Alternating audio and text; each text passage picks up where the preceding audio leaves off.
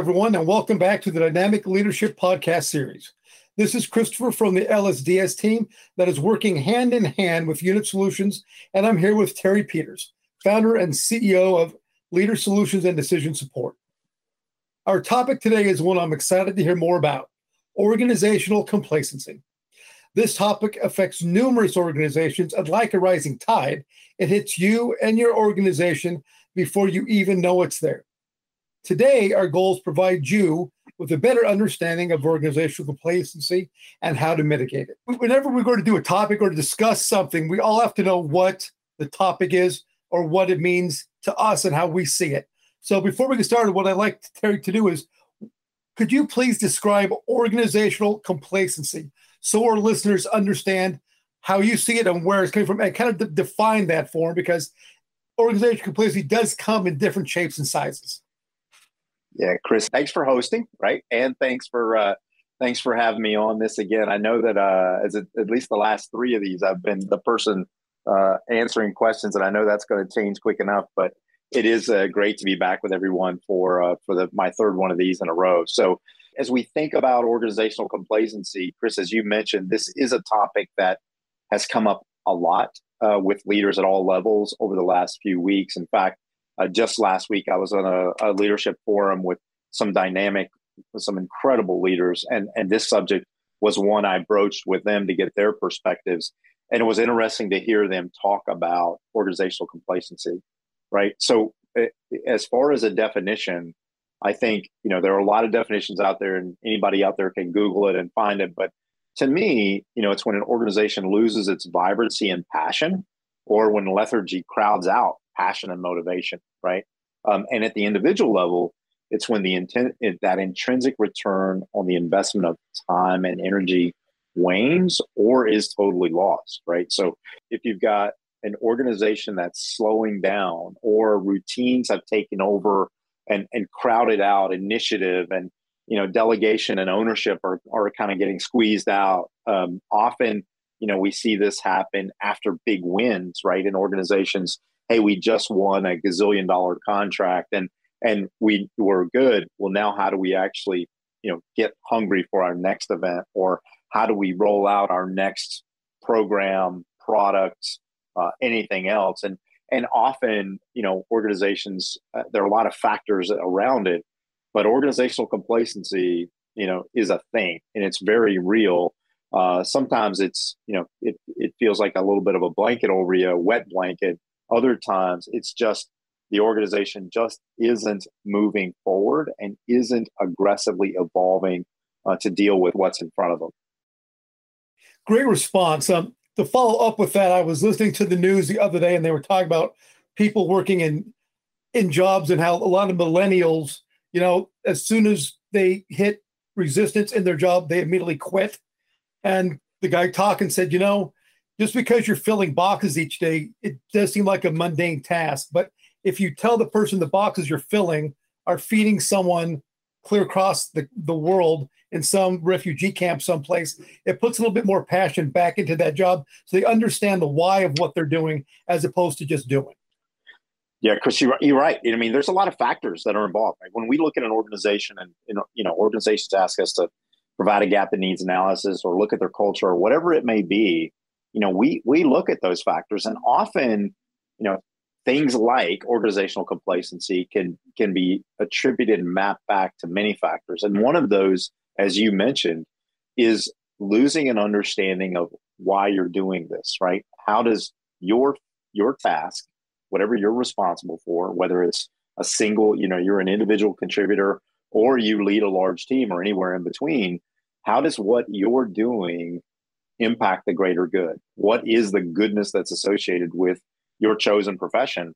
And sometimes that's lost on people, right? And and and you know, it doesn't matter what you're doing out there, right? Whether you're working in a drive-through or you're, you know, you're working in defense or you're working, you know, in in technology industry or, or or whatever, you know, the ability to to understand that you're having an effect um, and you're helping other people or you're delivering something extraordinary, that really is a vital to defeating organizational complacency or keeping it from even uh, getting set in. And I don't think it's I don't think it's any generation, right? We've seen you know plenty of folks. You know, we were talking before the, before we hit record on you know people that have been in our organization and for whatever reason uh, they leave, and there are several factors there, right? If it if you can't get the intrinsic and extrinsic returns on the investment of your time and energy, uh, if both of those aren't right, then you know it's not practical to stay in an organization. And so, trying to uh, leaders have a lot to do in this space, but you're right, uh, there are a lot of factors that contribute to it for sure. Thanks, Terry. That's a great definition. I think a lot of our listeners right now have a better understanding of what organizational complacency is. So now that we've established it, um, what's the potential impact of widespread organizational complacency? How does that affect the organization as a whole? Yeah, so Chris, the potential impact at its its highest scales, you have to close the doors, right? If if an organization becomes stagnant and it can't evolve into um, you know where it needs to go, um, you know, Jim Collins writes a lot about. You know, I'm a Jim Collins fan, a lot of great books, but you know, one of his books is you know How the Mighty Fall, and in many instances, there are examples of there of how organizational complacency allowed uh, competition to win, and and so you know, an organization can lose its place in the market, whatever that may be, whatever uh, whatever industry they're working in, uh, because of organizational complacency. And you know, the indicators early on um, you know, the KPIs, the key performance indicators or measures of effectiveness begin to stumble, get stagnant, or fall. The other one that we see is just a loss of your client base or your customer base. Uh, if those numbers begin to pull back, and then in the atmosphere itself, just a general sense of malaise, right? Whenever we talk with senior leaders, and I get, and I mentioned this in a previous podcast, we get to walk into organizations. One of the first things we do is just stop, look, listen, and pay attention to the environment. And you can tell a lot, right? If you're out there today and you go, I'm going to go into my workspace uh, on the days when that workspace is occupied, before your presence is known, just look and listen, right? If you hear things like laughter, if you hear even heated conversations where passion is present, your organization's probably in a pretty good place. But if it's calm, people aren't there, people are leaving early, uh, people are voting with their feet. Your turnover's high. You may already be experiencing some of the complacency that then leads to for people to leave. But the impacts are far and wide, right? If you're a, a client facing business and you have a lot of people that rely on that individual who makes contact with your customer, and that person should be a direct representative of the best of your brand, and that person is not feeling it, right? They're just not there that person because of that sense of lack of focus, lack of commitment, lack of understanding of the organizational orientation, you could already be experiencing some of those impacts to your KPIs. And it could take a while before it actually makes it back to you, depending on the chair you're in, so that you understand how widespread it is. Very good point about you know how it affects overall, and then you also were starting to lean into as a leader like if you are in within your organization, you have to have that little checklist what to look for, you know, as what indicators do you look for, or if you're someone who's transferring from one organization to another organization and you walk in and it's different from what you just left. I mean, let's talk more about the indicators uh, that an organization may be in the early or aggressive stages of organizational complacency. Absolutely. So, you know, first first thing we look at is how did how does it work here, right? That's one of the questions we ask organizations, right? Whatever it is that we deliver, uh, any organization delivers or gets out the door, how does it work, right? Whether it's you know a Scrum series or any other any other development process that you have, or you know planning sessions or delivery sessions or production timelines, whatever those are. The first one that you'll probably see is just beginning to exceed those deadlines. We're, we're falling behind. Production isn't where it, it should be. Um, we're just not making it right? And the other one is in your creative areas, right? We're not seeing new ideas and initiatives. Our ability as an organization to generate, manage, and then develop ideas. What does that idea generation process look like? You may see it there. Other things is when people just feel like the atmosphere is changing and they don't necessarily want to be there anymore, you could see increased turnover of your key and essential folks or even uh, any of your other people.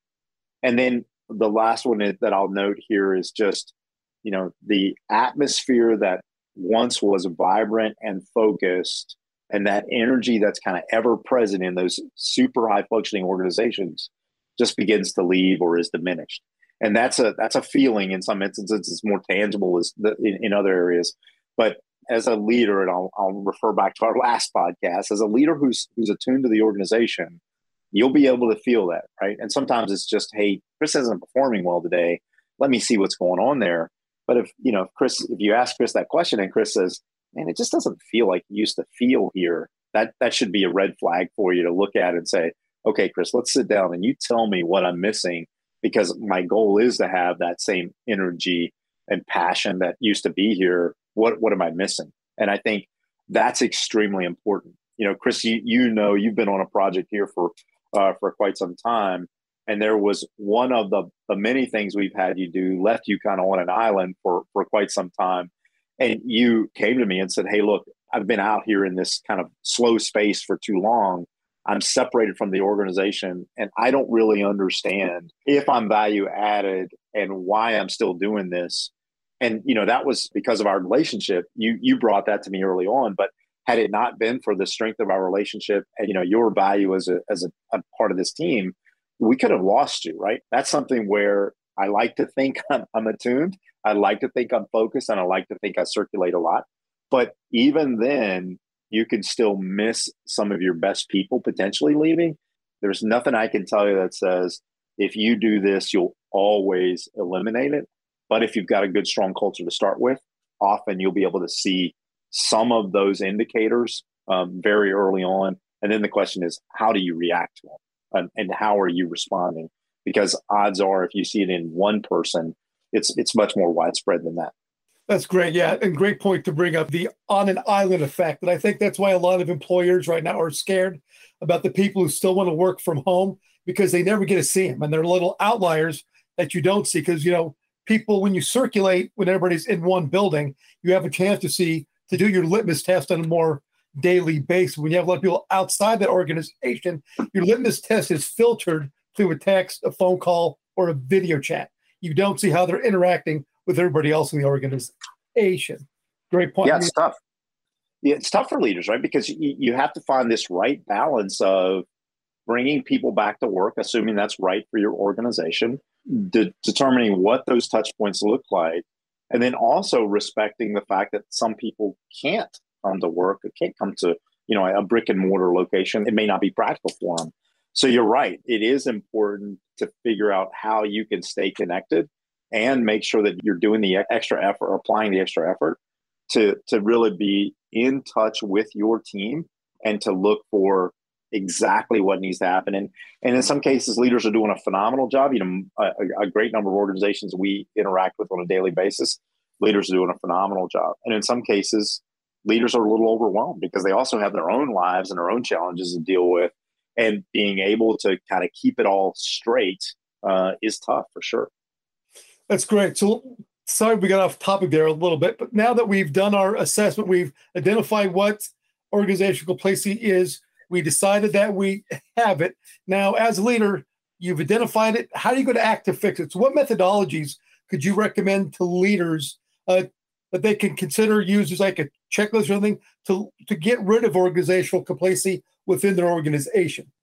Yeah, first is I, the first thing I'd recommend that any any leader leadership team that's out there that has identified it might exist is own that, right? Um, you, you are responsible for it forming and you have the potential to address it. Uh, but if you ignore it, it's only going to get worse. So that's the first thing I'd recommend to, to any, any leader. Second is really understand just how widespread it is, right? And, and leader circulation, effective leader circulation, not visiting, saying, are you okay? Um, but no kidding, targeted focused leader circulation for a purpose um, to engage, to learn, to, to reinforce, to strengthen. That, that targeted leader circulation is vital. Um, and that doesn't have to be in a physical presence, that can also be virtual. But get your leaders out there, get them engaged um, at all levels, get those leaders engaged. The other part of this is just good old fashioned messaging around the greater good, right? You've got to make sure that your team and your leaders and your messaging really does let people know that they are having a positive effect. And that effect is good, and the organization is is truly focused on our people and where the organization wants to go. And as part of that, I would tell you, those people that are have that apply focused passion, that are all stars, that are that are strengthening the organization from the ground up, recognize and reward them. Right? It doesn't have to be over the top. It just is a thank you. It can be a, a you know a my affectionate term, a love note. Right? It can be something that really lets them know that you see it, you value it, and you want to see more of it. Uh, that that's extremely important. And then lastly, for this is you know if there are people on your team that are evaporating the culture that, that you desire and need is is move them right first address it and have all those conversations but figure out where is right for them if that's somewhere else inside your organization fantastic if that's the, the if that if the assessment is they should potentially leave the organization and that's what's right for your team then do that now, what you don't want to do is allow the atmosphere of the organization that is being drained to continue to be drained, especially if you can identify anyone or any team that is causing that to happen. And so, none of these things uh, in isolation, all of these things in concert, uh, and then staying super aware of where the goodness is happening and then build on that, right? Find goodness and grow it. And just like you would in, in any organization.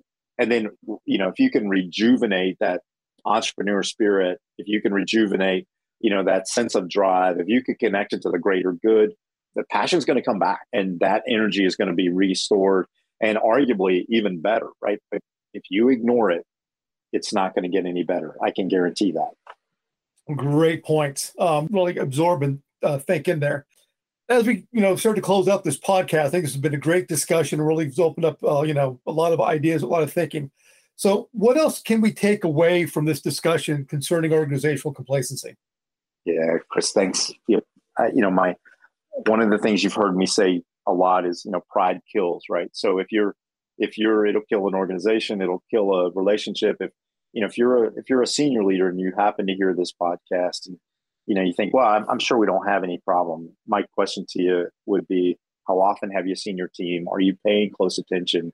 Are you actively setting an example? Are you driving the organization forward?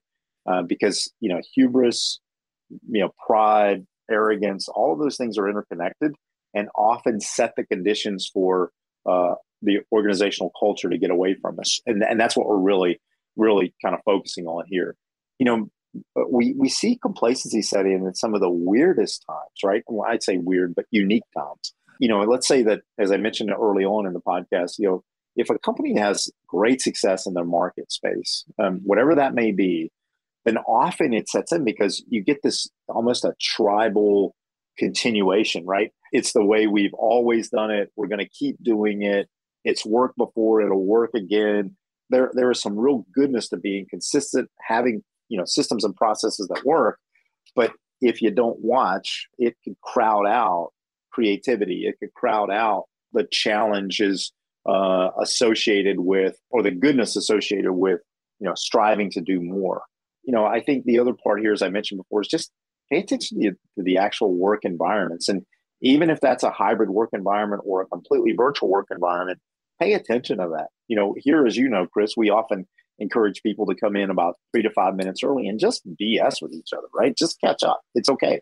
Let those things happen. And then if you're dialing into that because the meeting is quote unquote for you, uh, just listen before you start jumping onto those things and let people really begin to just listen to how good your organization is and get the excitement. But if you if you dial in early and people are just griping or you know it's a, it's frustrating, then you may have some things, some areas you want to focus. But you know, organizational complacency uh, and and the challenge it, it brings to an organization is very real. You know, there's no no organization that's immune to it. It really takes a concerted effort to you know keep it from happening. But then if it begins to start to to uh, address it and uh, and mitigate it as best you can. I think you can follow that up with um, a quiet conference line or a quiet meeting room when you walk in says a lot about an organization. Organization if no one's talking prior and everybody it gets quiet when you walk in. I think there's a lot to take away from that. And then to follow up that again is uh, in, in leadership styles, are you an agent of change or are you an agent of status quo? And that goes back to that. This is how we've always done it. So nothing ever improves. It's just a straight narrow road, and you just follow that for eternity. Yeah, you're exactly right. You're exactly right, Chris. And I think you know that's why it's great. You know, periodically when leaders change out, right? In our time in the military, you know, they had this rule that every two to three years leaders would change out. And there was that, that came with a lot of challenges, but it also meant that every two years the organization gets rejuvenated with fresh perspective, new energy, and drive. And there was a goodness to that, right? Uh, so figuring out how organizations can be uh, reinvigorated and how fresh perspectives can be entered is is huge for organizations versus just you know the way it's the way we've always done it and that's what we do here.